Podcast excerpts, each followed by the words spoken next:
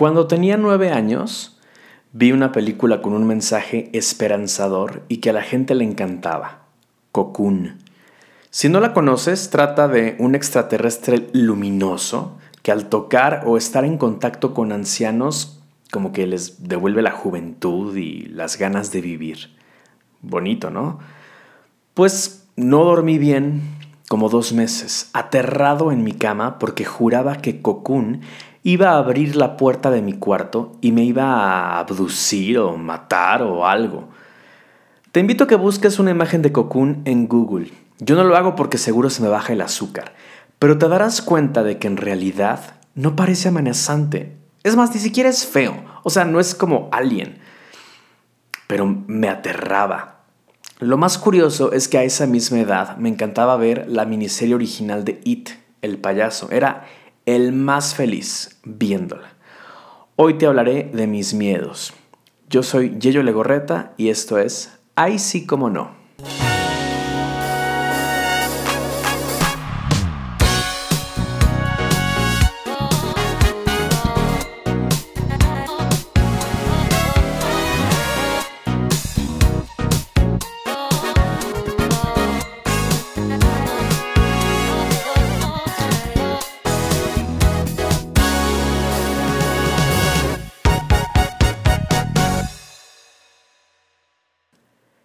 El miedo es un gran compañero. Es nuestro mejor aliado para hacer o dejar de hacer algo. El miedo es esa sensación extraña que te obliga a frenar y decir, ¿me aviento o no me aviento? Y cuando digo aventarte, a veces es de manera figurada y otras literal. Si no existiera el miedo, caminaríamos tranquilamente por una calle sin gente a las 11 de la noche Saldríamos de casa usando solo una camiseta cuando allá afuera esté a menos de 5 grados centígrados, o simplemente saldríamos cuando hay un virus que está matando a miles. Meteríamos la mano en una fogata, entraríamos a una jaula llena de leones, diríamos te quiero más a menudo, dejaríamos ir y nos aferraríamos menos a ciertas cosas y ciertas personas. El miedo es una herramienta, no es un defecto. Si no tuviéramos miedo, la esperanza de vida en el mundo sería como de, no sé, tres años o menos. No estoy diciendo que sea bueno irte al extremo y vivir con miedo a todo, pero me parece importante que al igual que el resto de las emociones, aprendamos a gestionar el miedo y aceptarlo como una parte de nosotros.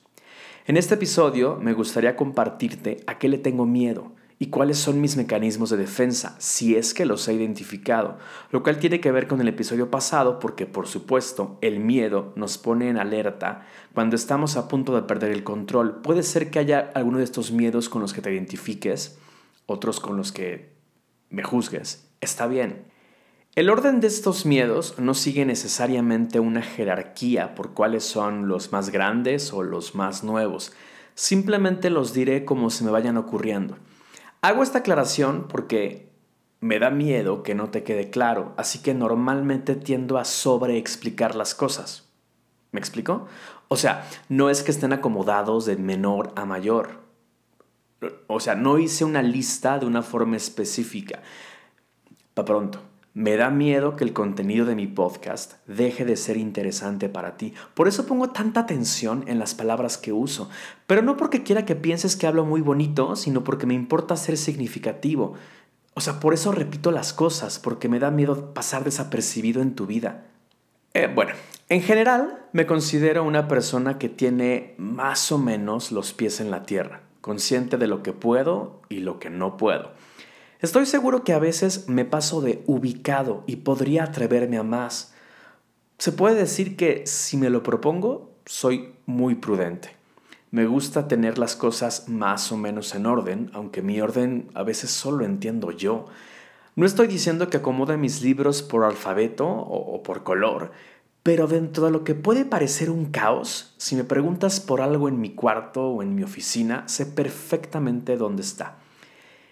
De hecho, he perdido las llaves de mi casa dos veces en mi vida. Y la última ocasión, bueno, me frustré muchísimo. No solo por el hecho de no haber podido entrar al departamento en horas, sino porque me jacto de ser alguien que sabe dónde pone sus cosas. Cuando hago lista del súper, porque sí, obvio, hago lista del súper, me fijo en qué artículos están todavía a la mitad.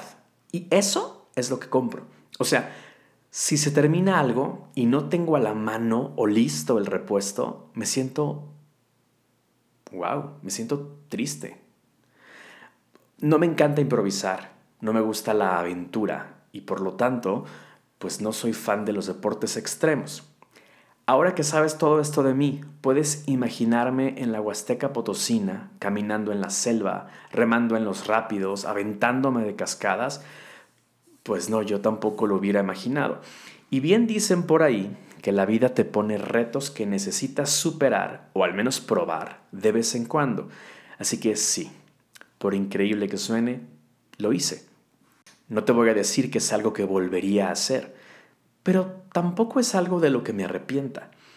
De las siete cascadas que hay en Micos, logré saltar seis. Esos segundos justo antes de dar el salto y enfrentarte a no poder aferrarte a nada son horribles, lo peor que he sentido en mi vida. Saber que no tendré un piso que me mantenga supuestamente seguro, que mis manos no van a poder sostenerse de nada y además ver hacia abajo a 30 adolescentes que con la mejor intención gritan ¡Ye yo! ¡Ye yo! para echarme porras, pero en realidad solo le agregan más presión al asunto híjole, no, gracias. En la séptima y última cascada de 8 metros de altura, estuve allí, en la orilla.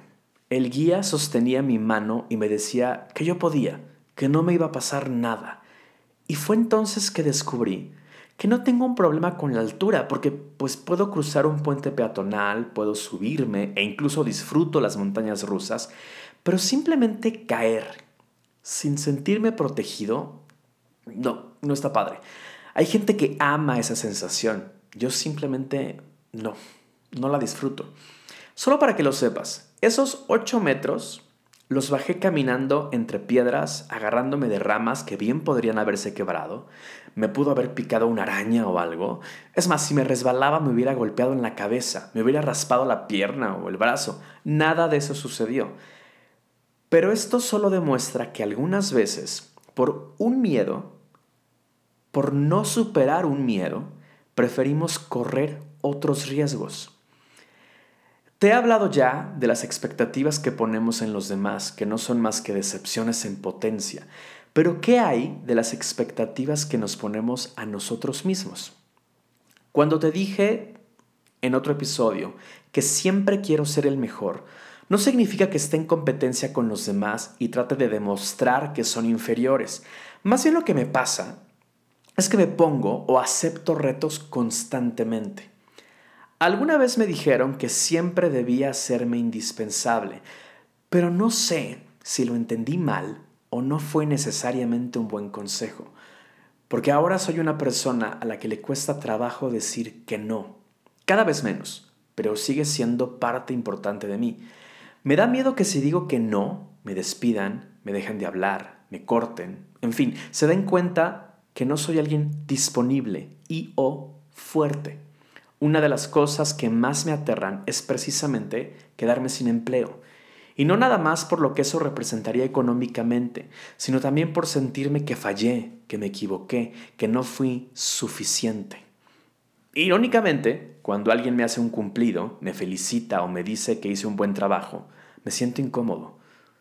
Bueno, no, internamente se siente muy bien, pero me incomoda que se note, porque me da miedo ser una persona soberbia, insoportable.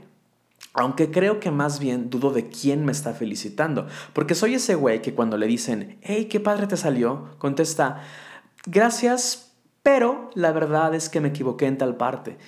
¿Y sabes qué?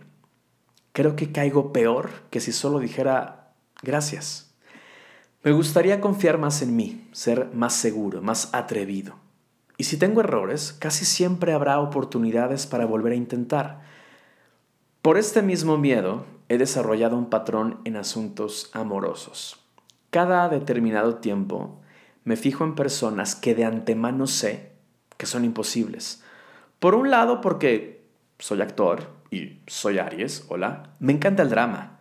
Y por otro, el más peligroso, porque de esta manera si no resulta, si no se da bien una relación, no fue mi culpa. No fue por algo que hice o dije, sino porque, pues ya sabíamos, era una relación destinada a no cuajar.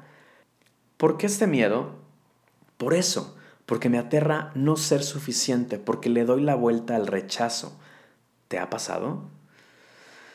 No me gusta nada la idea de que alguien diga, pues mira, dejé de salir con Yello porque hice esto. O corrí a Yello porque cometió este error. Y francamente es muy desgastante vivir así. Por eso he decidido no esforzarme más y que pase lo que tenga que pasar. No, no es cierto.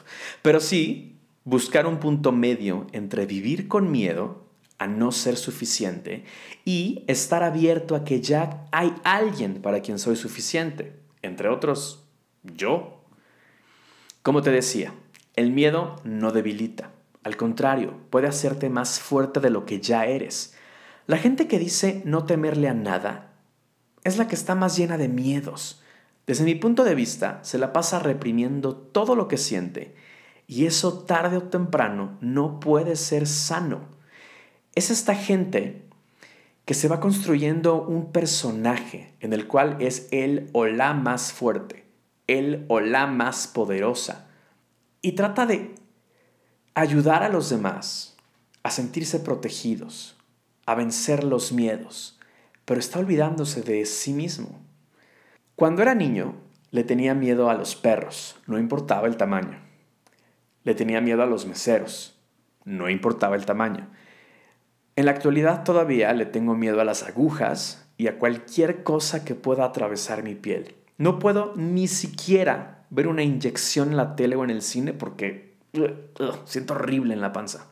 Lo importante del miedo no es esconderlo, no es evitarlo, es decidir qué haces con él.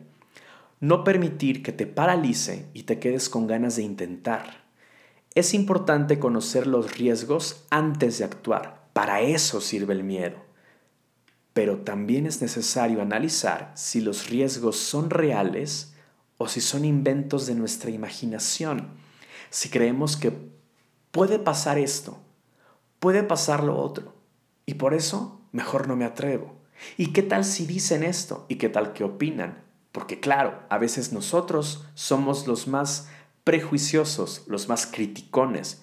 Y entonces a la hora que nosotros tenemos que ser expuestos de una u otra forma, haciendo o no haciendo algo, diciendo algo, ya no nos gusta, porque seguramente habrá, como nosotros, alguien que nos va a juzgar, alguien que nos va a criticar. Por lo tanto, desde esa perspectiva, una manera de confrontar el miedo es dejar de hacer aquello negativo que nosotros depositamos en otras personas. No quiere decir con esto que todos se van a poner de acuerdo y van a dejar de juzgarnos o van a dejar de tener ciertas expectativas sobre nosotros, pero a lo mejor nuestro miedo ya no está basado en lo que nosotros mismos solemos hacer sobre las otras personas. Solo quiero recordarte para cerrar que la creatividad, el progreso, la evolución, con todo lo que esos conceptos implican, aparecen justo cuando más miedo tenemos. Si estamos en una zona de confort, si no tenemos ningún riesgo latente, pues para qué creamos, para qué imaginamos cosas nuevas, para qué buscamos una solución. Cuéntame, ¿tú a qué le tienes miedo? ¿Cómo lo has superado o qué haces para que no te paralice?